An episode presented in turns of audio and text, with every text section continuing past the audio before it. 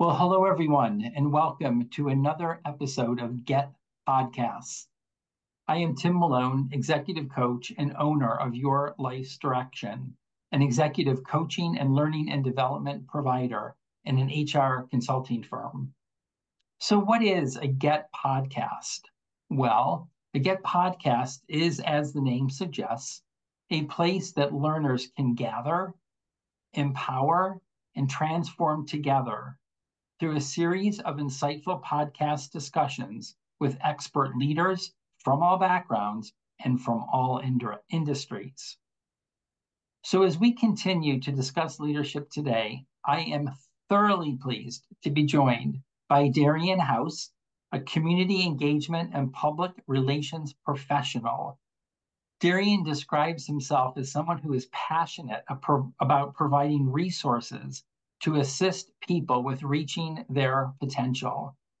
And Darrien desires to help those who have taken maybe a more non traditional path to career efficacy. Darrien has extensive leadership experience, and he is all about choices and how leaders choose a deliberate leader style and paradigm. So, Darrien, thank you for joining me on today's podcast. Hi, Tim. Thank you. I'm glad to be here. Good. I'm very glad. I'm, I'm thrilled to have you. You have you have quite the body of work as I described it. Um, so what I'd like you to do is I would like you just to tell us a little bit about yourself and what you're currently doing today. Okay. One thing about that question, that question is very interesting because in a way that question gives you free reign to kind of discuss anything you want to, but a lot of times people want to kind of tailor to a specific type of, of of part of who you are or what you've done. So I'm going to tailor this question more so in, in this way. So well, I, I'm, I mean I'm, it. I mean it in a very open-ended way. So you can do whatever you want with that question. Thank you, Tim. so so I'm I'm very I'm a very eclectic person. I believe in just taking a look holistically at a lot of different things. I, I have a lot of different interests, and so when you if you try to if a person tries to determine what my interests are, you'll be all over the map. Anything from listening to uh, postmodern philosophy to taking out classic hip hop to watching Japanese anime to figuring out what the best fragrance is. I mean, I'm I'm very eclectic in that. And so when I when I when I compare that to leadership, I think a good leader is somebody who is very eclectic in their approach. They don't necessarily draw from one particular discipline of their leadership. And you know, and I believe a person that's well-rounded, I guess the so-called Renaissance person, if you would, if you want to take it back, is a, a person that basically borrows from a lot of different areas and is able to integrate all of those things into their persona, allowing them to have a full experience in life. So that's what I try to do. I try to understand and learn as from many as many places as I can, and that allows me to be able to have a particular type of leadership because I'm drawn from a lot of different sources. I'm just not I'm just not a disciple of one particular person or one particular style. Ergo, I have to have to fit within the parameters of a particular person. Um, again, this is where my eclecticism comes in. I'm looking at a lot of different styles and approaches, things that work, things that haven't worked, and that is that has informed my professional career. I've been all over the map professionally. I've worked in television. I've worked for Planned Parenthood. I've worked I've worked as a school teacher. I've worked I've worked in ministry. I've done all kinds of things, and again, a lot of these things don't necessarily fit. When I'm in interviews, um, what happens sometimes is the interviewer will say to me, "How does this fit with this? You went from this to this. How did this even work?" And and when I look at it, if I had to if I had to give one unifying thing, the unifying theme of my professional career has been my desire has been to help people reach their potential, to help people to become their best version of themselves. And that's something that is very important to me. And so whatever I've done, my whole modus operandi has been I want you to be able to become the best person through the work that I'm doing to assist you. So it sounds like um, you have helped people uh, take those non-traditional paths to career efficacy. That's part of the way I introduced you because you yourself are non-traditional. Absolutely. So, so I, I really want to ask you about that, um, Darrien, because it, it just piques my interest. So this eclectic version, the way you described yourself, that must have an impact on well there it must have an impact on a couple of things obviously it has an impact on your leadership but specifically it ha- probably has a lot to do with your curiosity with your inclusivity and the way you lead from an inclusive point of view. It probably i mean there's probably you know lots of things i could say to that. Rather than me tell you give give us an idea of of the impact that that um that that has had on the way you lead okay thank you again everything you said i i was uh, people can't see me because i'm shaking my head but i was shaking my head to everything that you were saying saying that's correct that's correct so so I guess I guess I guess the, to kind of to kind of go kind of goes uh, from a psychological standpoint. If I was on a proverbial couch, if you would, as growing up as a kid, um, I, I, I didn't like to see people who were mistreated. I didn't like to see people who were left out. You know, a lot of times I was left out because I, I was kind of like the kid that wasn't able to join in the reindeer games. I wasn't able to play with some of the other kids. I had some I had some coordination issues. I had some some kind of neurological challenges that I had as a younger person. So I wasn't able to do all the things that the other kids did. And so I didn't like the way that felt. And so I never wanted anybody to feel that way. So I've tried to be inclusive in everything that I've done. And I've tried to listen to what people have said they needed and tried to figure out, okay, how can we get you there? You know, what kind of ways can we get you there? Here's here's an example. Example of, of my leadership um, philosophy is, is encapsulated this way. So when I'm when I'm when I'm organizing and doing like a health fair, it's typically if you think about a community health fair, you think about you're going to have people doing blood pressure screenings, maybe some diabetic screenings, maybe some other type of health related screenings. And certainly I have those those entities at, at, at the at the at the health fair. But additionally, I have bill payment assistance. I have uh, I bring food banks. Um, I bring you know homeless information, information about just all kinds of different entities that are involved in the community because I'm thinking that from a holistic standpoint, people that are coming that may need this may also need these other things. And I don't want to deny them the opportunity to be able to get some other kinds of resources. And so, what I've learned in my life is to invite as many people as you can to particular opportunities because you don't ever want to be in a situation where the opposite happens, where you don't invite people. Oh, that's right. And so people and people say, "Well, why didn't you ask me to come? You know, I would have loved to have been at, at this particular event. Why didn't you?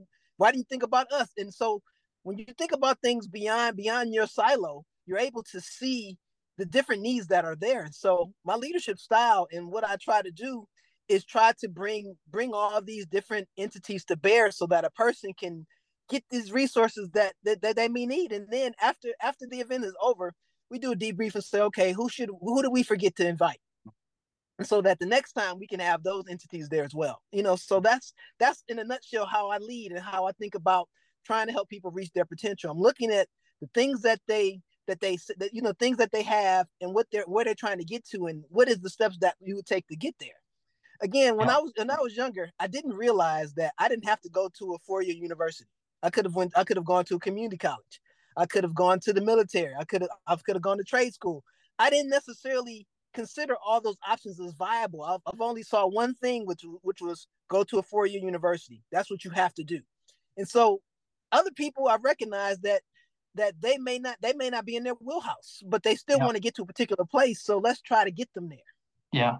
So I'm really curious too. So I, we're we're we're still we're still around your introduction, and uh, but I but I wanted I want to pick it apart a little bit more too, if you don't mind. When when you when you talk about um, uh, reaching helping people reach their their their their um their potential, what kind of a leader, what does it take for a leader to help others reach their full potential? One, I think the most important thing is being able to build a relationship with the person that you're helping. I mean, you, you got you got I mean, people are more than just widget makers. People are more than just automatons that are that are fulfilling a particular function at their particular corporate entity. They're more than that. So it behooves us to to have to recognize the humanity inherent in every person that we run into.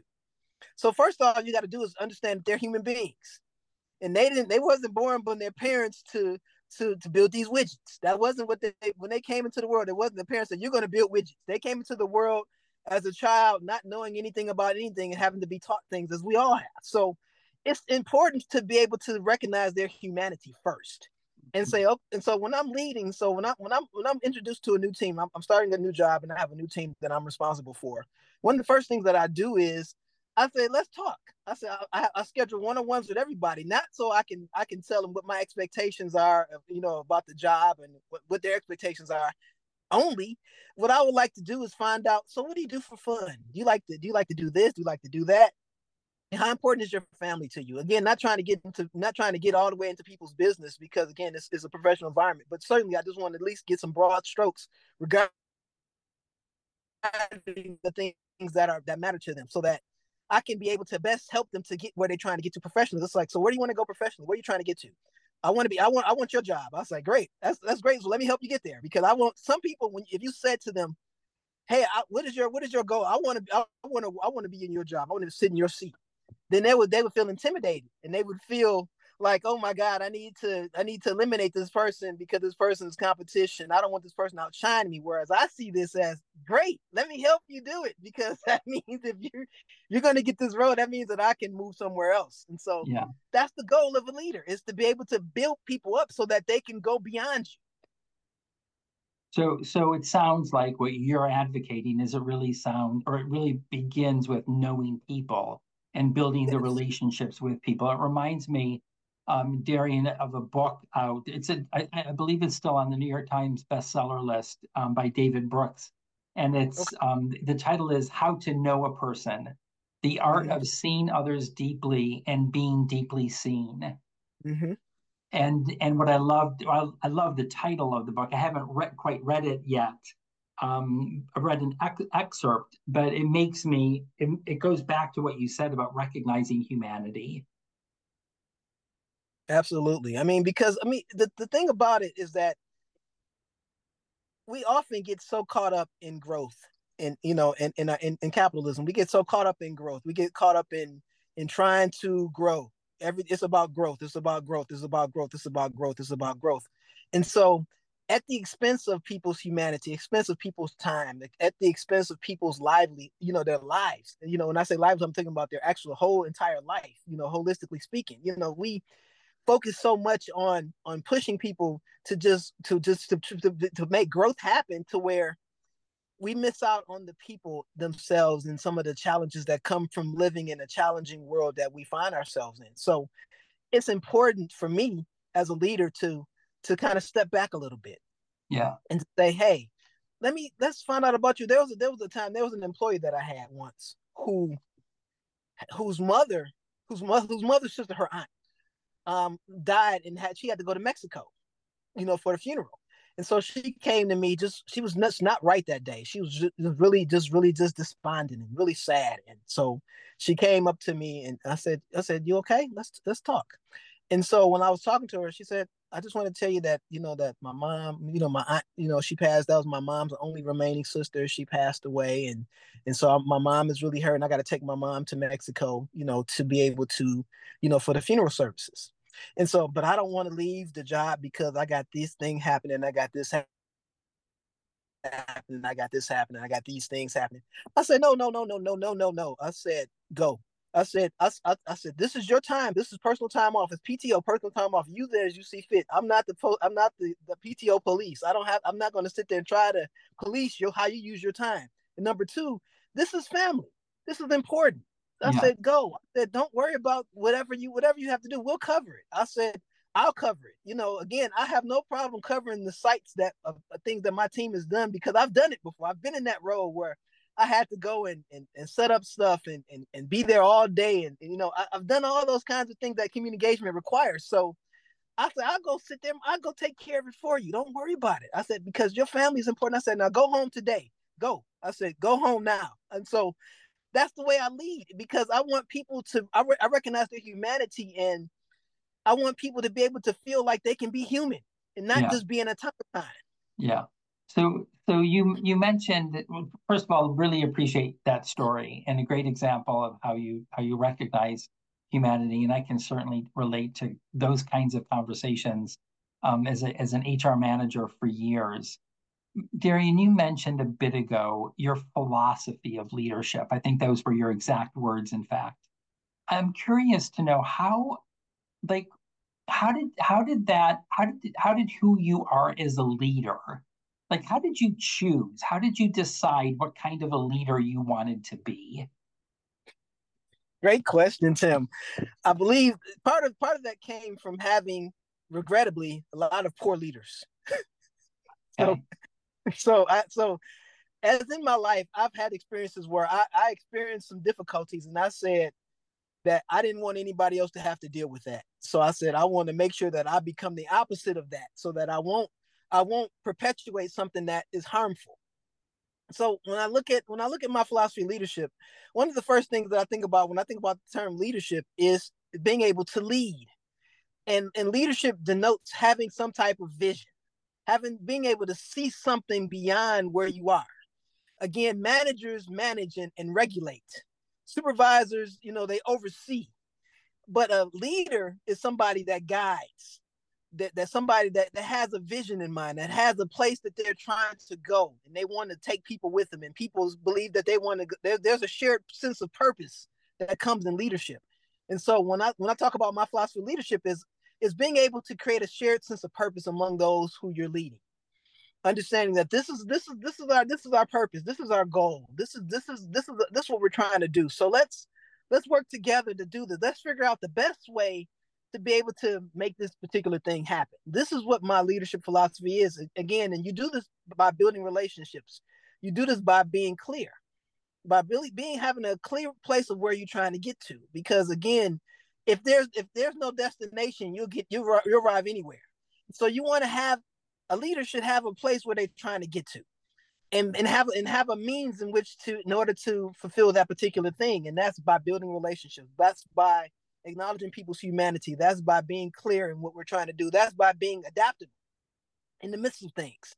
Again a good project manager is somebody who's able to understand that that a deliverable a deliverable is supposed to be given on a particular day but the person that's supposed to have the deliverable ended up getting sick.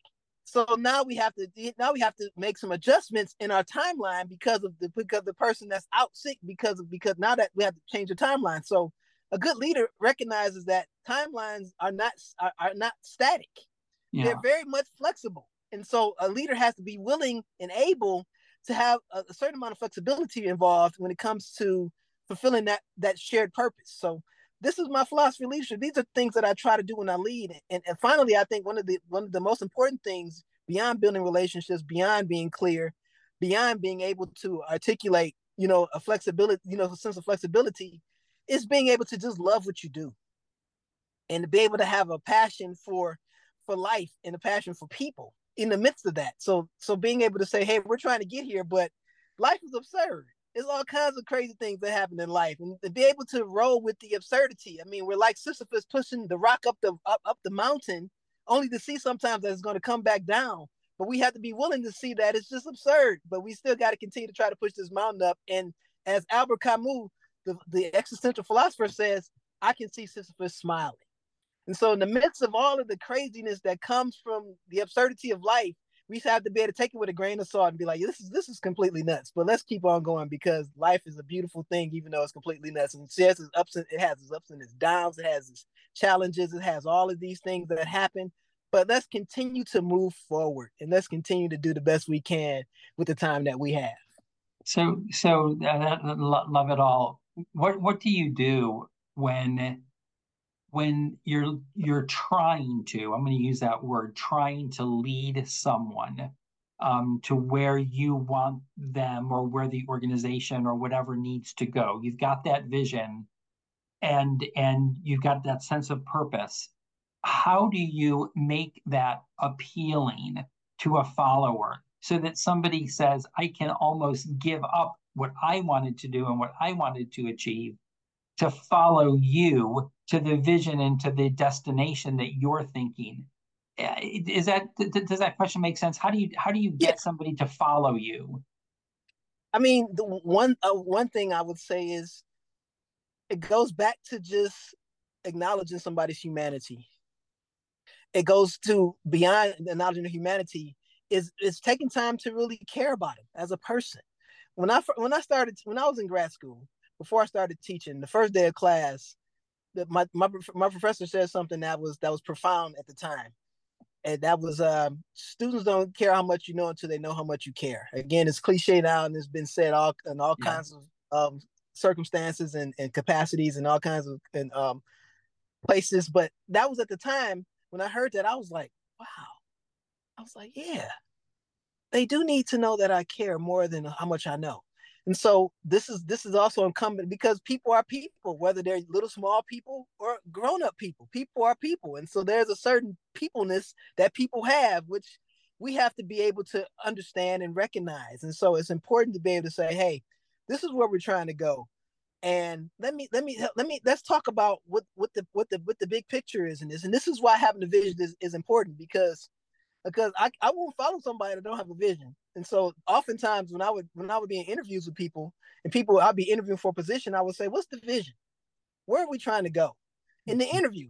And sometimes people are taken aback by it because they like, I don't know where we're trying to go, but they can't say that, but they just kind of like, well, we're trying to maintain, we're trying to grow you know, it's like, okay, great, we're trying to grow. That means they really don't have a place of where the vision where they're trying to go. And so that's that raises red flags because as a person that follows, I want to know where we're going. I want to know, I don't necessarily need to know every minute detail on where we're trying to get there. I just need to have a broad understanding of how we want where we want to go. So as a leader, I try to do the same thing. I want to give broad strokes and say, this is where we're trying to go. We're trying to accomplish X, Y, and Z. Z. So let's let's work on doing this right here. And this is how you fit into us doing this right here. I want to show people how they fit into this process.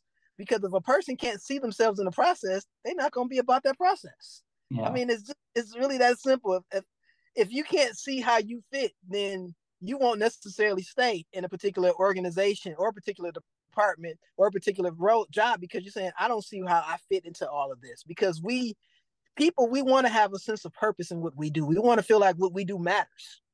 Yeah. So since we want to feel like what we do matters, my responsibility as a leader is to show how a person's particular role does matter. Yeah. So, so uh, you're you're making me think of, of this question as well. So, how do you you you seem like a very determined and very deliberate kind of leader, and yes. um, that's one of the things when you and I first met and we had our first conversation. I did get the sense that there was a deliberateness um, to you, to who you were, to the work that you have been involved in, to the kind of leader that you want to be. So, how do you know, or how, looking back, looking back on the kind of leader that you have been, and and again, we're all on a journey, and we're all growing and changing. But how do you know, Darrien, when something about your leader style has to change? How do you know when you need to modify it? Okay. Well, one of the things that happens is you begin to see that that the results that you're looking to to to gain aren't necessarily there. So you're saying, okay, okay, this is this is this is this is falling short. Um, you, the, the industry changes. Um, you know, the the, the, the your your client your, your your your your staff changes. The leadership changes broadly in the organization so those are things that you have to pay attention to. You know, when you're looking at yourself, you're saying, okay, I need to make sure that I'm honing my skills. I need to make sure that I'm learning. I need to make sure that I'm doing X, Y, and Z. But also looking at what's happening around. Okay, my staff, I got some staff turnover. You know, I had some staff that that left the organization completely. You know, I had some um there's there's been some there's been some churn, there's been some churn in the HR department, there's been some churn in executive leadership. So I need to really pay attention to these things and determine how these things are going to affect affect how I lead. Additionally, another thing to keep in mind is is that I have not arrived. So in, in our in our in our cultural context, we tend to believe that we get to a particular destination and then that's it. We've gotten there. I've arrived. I'm here. I'm that. I, you know, I, I have I've reached this particular. I've reached this pinnacle. I've made it. Where in other other cultural contexts, people only see that as as as a, as a way station on a path. Yeah. On a journey, if you would. So, and so so it's, it's kind of like it's, if I you know the borrow and borrow and in some traditions they talk about enlightenment. They talk about this this idea that I've that I've arrived at a particular place and I'm able to see the world in a particular type of way. but that's not the end. That's just the beginning because now you have to figure out what do you do now that you now that you've achieved this particular state. What do you do? You know, to use a pop culture reference, Neo figured out that he was in the Matrix when he got out. When he still had to figure out, okay, now, now what do I do now? Now that I see all of this and understand this is the real world, and I took the red pill, and this is all. That's, what do I do now?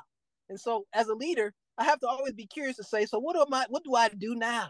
Now that I've gotten to a particular place in leadership, what am I supposed to do now? And so that's and that drives me to continue to want to grow and to want to continue to to to, to be self critical of what I'm doing, and also let those who I care about and those who may not, who I may not care about, who, you know, who can who can look at me and be objective and say, "Hey, you falling short in this area right here. You need to do this right here. You need to do this right here, or you might want to consider doing this."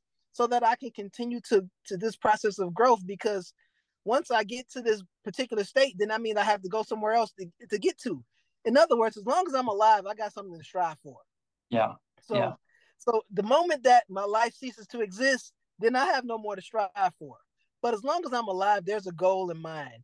When that baby gets, when that baby is about four months old, and they begin to see, they begin to see other kids scooting around, you know, crawling really fast, and they begin to see, and they say, "Oh, I want to do that." so there's that, there's the because they're getting somewhere that I can't. I right now, my current level of mobility does not allow me to get to that point. So I need to do something to get there. So they they push themselves and roll over and turn to that so that eventually they can begin to crawl. And those children that are crawling, they see these other children that are a little bit bigger that are able to ambulate and move a little bit faster. And they say, "Hey, I want to do that because there's a certain freedom that comes with what they're doing, and I want a piece of that." And so they begin to struggle to get up, fall down, get up, fall down in order to walk. And then, then, the kids that are walking see these other little kids that are just a little bit bigger walking very quickly, and they say, "Hey, I can get around even faster." And so as we go on through life, and as you as you as you're about twelve or thirteen, you recognize that man, these kids are in cars. I want to do that. I, they can get around faster than me. As my aunt said, slow wheels are better than fast heels every single day of the week. So so so this this this driving is part of being a good human being. And so if we lose that part of us, we lose what makes leaders lead and we lose what makes us uniquely human. So we have to continue to strive. I think Nietzsche called it the will to Nietzsche called it the will to power. You know, you want you want to, you know, um, you know, to, to continue to grow, to continue to move forward. And that's something that we have to be able to do. And as leaders, we just can't be satisfied with where we got to. We got to continue to think about where we're trying to go next. I mean, the the, the baby analogy is, is a good one. It it's it's about our behavior moving from instinct to where it really does become that of well conscious choice or reflective choice and kind of you know Absolutely. choosing to be the kind of leader that you want want to be. Absolutely. and i and i love the what is it? Fast wheels? Wheels fast, are faster my mine says slow wheels are better than fast heels. So okay okay that's great. That, that's memorable. That's a memorable quote there's a lot mm-hmm. of things that you just said in the last couple of minutes one thing that you you talked about and i'm hoping that you remember the the the part of your answer where you talked about the leader responding to feedback being provided by somebody else. I'd like to mm-hmm. talk with you a little bit about that. I personally am all about coaching and feedback. Right. I, I, I personally am, am a firm believer that that if we want to benefit from an inclusive and um, a team team of people that we're working with don't wait for coaching and feedback. You know, ask for it. I, mm-hmm. I'm curious to know why do you think that that is so important for you as a leader? Why is it important that those are those people who are around you are giving you coaching and feedback? Well, let's let's let's look at it like this. One thing is without without the benefit of a mirror or some type of reflective device, we can't see ourselves. I would not okay. know what I look like without a mirror. Right. So so so you first have to be able to be able to look in look in the mirror and see what you actually see. Again, I would be a terrible person if a terrible shaver if I tried to shave without the use of a mirror. I don't know what I might get. right. So right. so there has to there has to be something that that's there to, to in order to reflect you know, for me to be able to have a moment of self reflection, be able to see, and, and then beyond that, when I'm in the world, if I had if I had a stain on my shirt, and I don't have the benefit of a mirror, somebody can tell me, "Hey, Darrien, you got a stain on your shirt, right here." I don't see the stain, so I need somebody to help me to see that. You know, there there's been there, there might be a situation where where my breath isn't as, as fresh as I think it is. And so somebody might say, Darrien, you, you're a little tart right now. You you might want to you might want a piece of gum or something to assist you, you know, with with facilitating this this bad breathness that you're currently putting around us. So so it's important to have others because it allows you to be able to see things that you can't see. Again, I don't again, I won't know how good I look in a particular outfit unless somebody is able to compliment me and say, "Hey, Darrien, you know that outfit looks really good on you or man that color combination yeah, i don't know about that you might you might want to try that or that fragrance you wore you know so i, I so I would, so I would in the office. I would. I, I love fragrances. I'm a, I'm a I'm a fragrance guy. So I love wearing cologne, fragrances, and things. And so, so I would try different fragrances out. And so I would go to certain people in the office and say, "How does this smell? Is this too much? Is this is this is this too much of a? Is it too loud? Is it too strong? they say, "Wow, this smells really good," but you might, you know, this you might might have wore a little bit too much today, or um, "Wow, this one smells, this one smells amazing. You might want to pump a little bit more of this." And so, as a leader, this is what you have to do. And so, I use these analogies to kind of point us to how we should be able to receive feedback, understanding that regardless of a person's motives, because we don't know people's motives, we don't know whether they, they're coming from a good place or a bad place, but we can always assume positive intent. And if we do, that allows us to be able to take what they're saying in stride and understand that if they if, if they if they were in a similar situation, they would want them to help them too. And so see it as a helping opportunity. And so that's that's what you do. You you use people around you. You say, hey, so where where where, where am I falling short at? If, if there's a particular event, I did an event one time and it didn't go exactly as I, as I wanted it to go. So I got some feedback and say, what what should I have done differently? It's like next time you got to you got to you got to plan it a little bit earlier. You didn't plan it. You, you planned it too soon. You need to have X. You need to have at least 120 days out. Excuse me, before you actually do this event, as opposed to doing trying to do it within 90. So that was just that was something that allowed me to know if I'm planning particular events, the bigger the event, the more lead time you need in order to plan it. So that's an example. So I would have I would not have gotten better at planning events to where I can tell you if, it, if it's a small scale event, I say, okay, we need really need about this amount of time. You know, you got a venue. You know, what kind of venue you have. Um, you need sound system. You know, and so I, I wouldn't be able to understand all the logistics necessary without people giving me that kind of feedback. That's great. That's good. So, Darrien, I, I really do love that answer, and I, and I appreciate and I appreciate that, and I and I know that well, I just know that we need people to tell us what we can't see because we don't always have the benefit of that mirror. Um, plus, you and I both have a perspective of what we think we're seeing in the mirror, and and oftentimes it looks pretty good when it isn't. So exactly, yeah. So just curious to know how then. The, the, the, Darrien, the fact of the matter is that not everyone is comfortable providing feedback. So how do you create the environment? How do you create a sense where followers, you know, I use air quotes, followers are comfortable coaching the leader. How, how do you how do you do that? Well, one is I think I think one of the first things that's necessary is to create an environment of trust. Okay.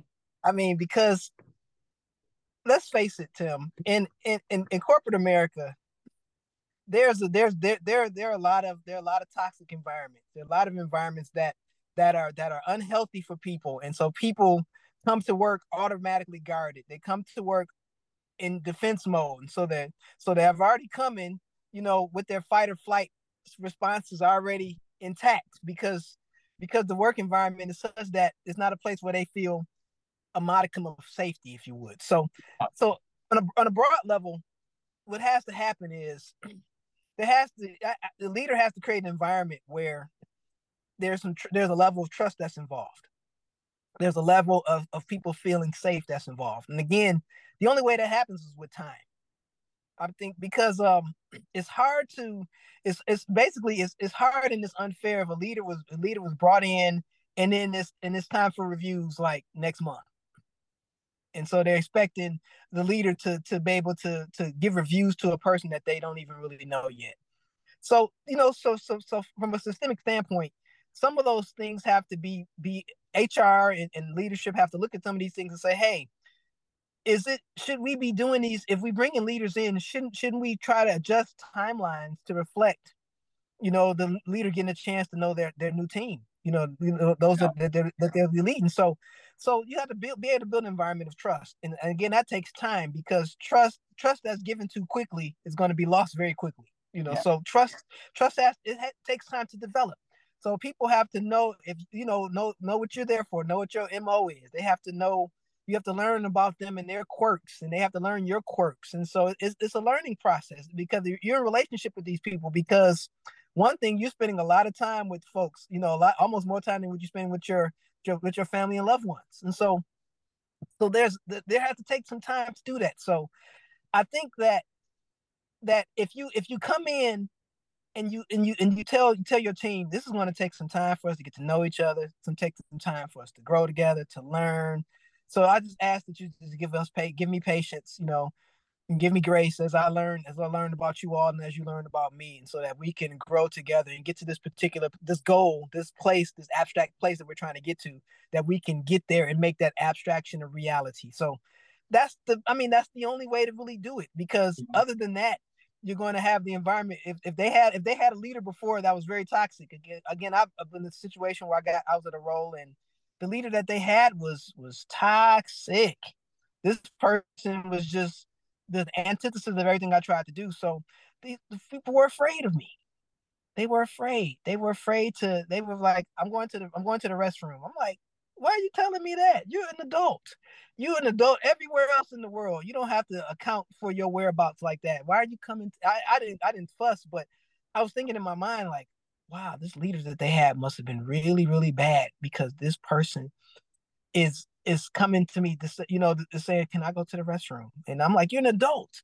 And and and so so you want to be able to build an environment where people feel people can be grown. They can they can be adults. They can self-actualize in a way that allows them to you recognize their again, recognizing their humanity. I'm coming back to that because we just I mean, in order to build an environment where feedback is able to be given, you have to be, build an environment where trust is allowed to be received, allowed allowed to be to be garnered and built in. Yeah. Well, so then you know you know this that you know trust. It does take time. It's it's it's hard to cultivate, and once you have it, it becomes it it really becomes a commodity and a really important commodity. So so fragile. You lose yes. it, and it's almost like you have to start all over again. Absolutely. Yeah. So, Darrien, the thing that I, I would say, and this is my appreciation for you, um, that it does sound like, well, you've been doing this for a long time, you've been leading for a long time, but there is a sense of deliberateness and an intentionality to who you are as a leader, which which I have definitely appreciated in the course of our conversation. I hope our I hope our listeners, um, you know, are hearing the same thing. Uh, Darrien, I, I really yeah. do want to thank you for a really terrific conversation. I want to give you one one opportunity. You know, do you have any final comments, any thoughts that you would share um, finally about leadership or about leading others that you you are burning to uh, to have recorded? Yeah, I, I have a few things that I just want to just add.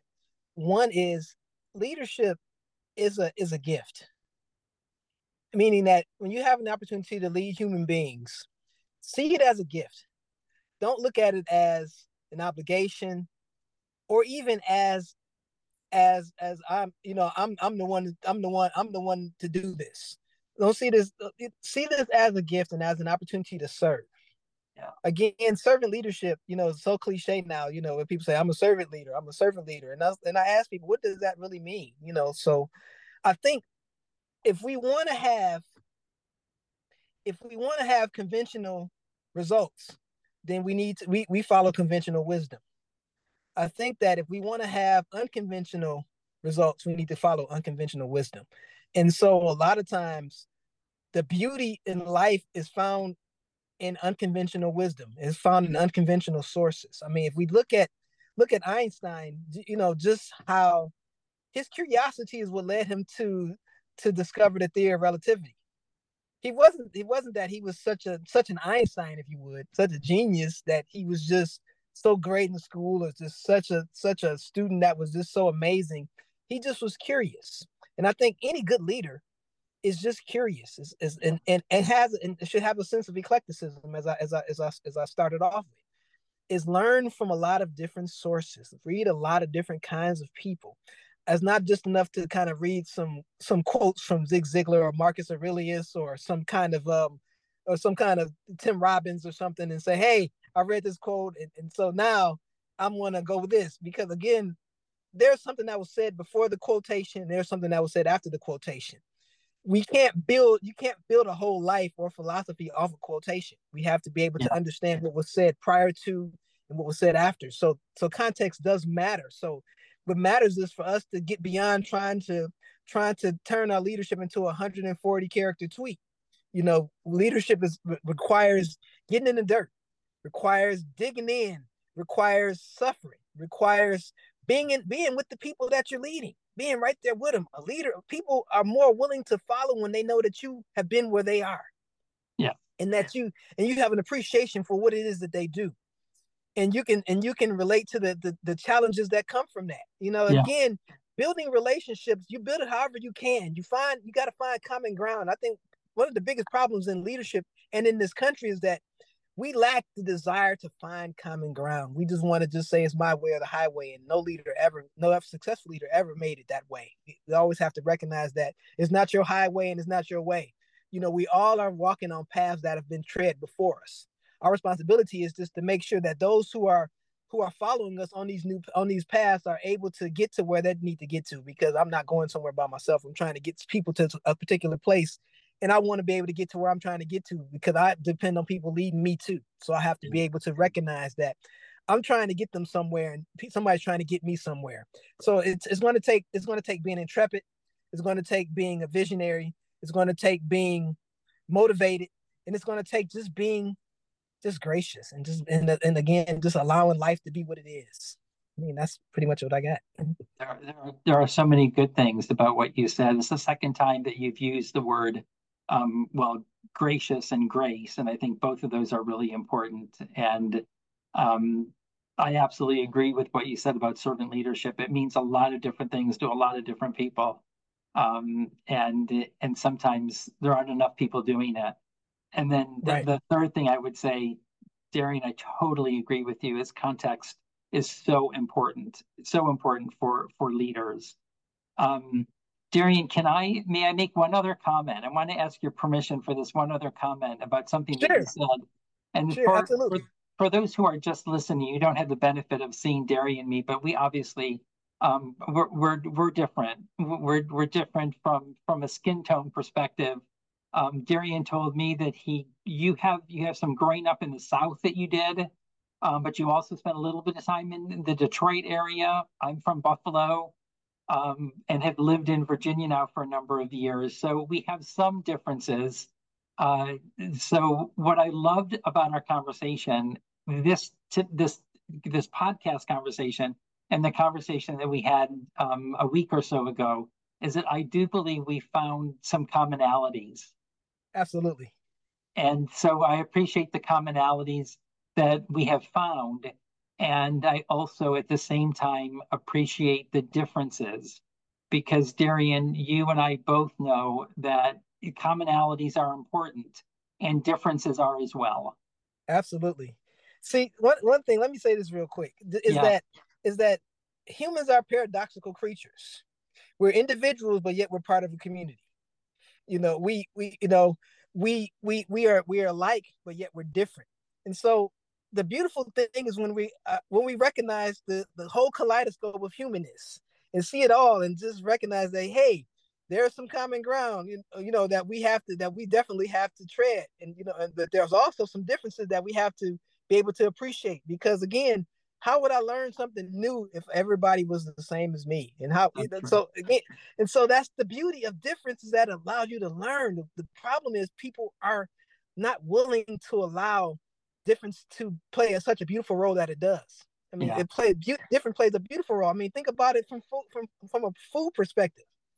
If all you had was the food that you came up with, you and, and, and not be exposed to any other type of other type of cuisine, it's like when you eat when I eat when I eat I love food, so I love that too. So if I'm eating like a different kind of food, if I'm eating like authentic Italian food, you know, authentic Italian food, I'm like, ooh, this is different from like American style Italian food, you know. And so there's and so I'm understanding the, the difference if I'm eating if I'm eating soul food, I'm saying, hey, this this version of this is different from how we do it in Detroit, you know. And so it's beautiful to see the differences. I mean, to see the uniqueness of every human being, but understand that we're all humans, but we're all the same, but we're all different at the same time. Because and so we have to just appreciate that.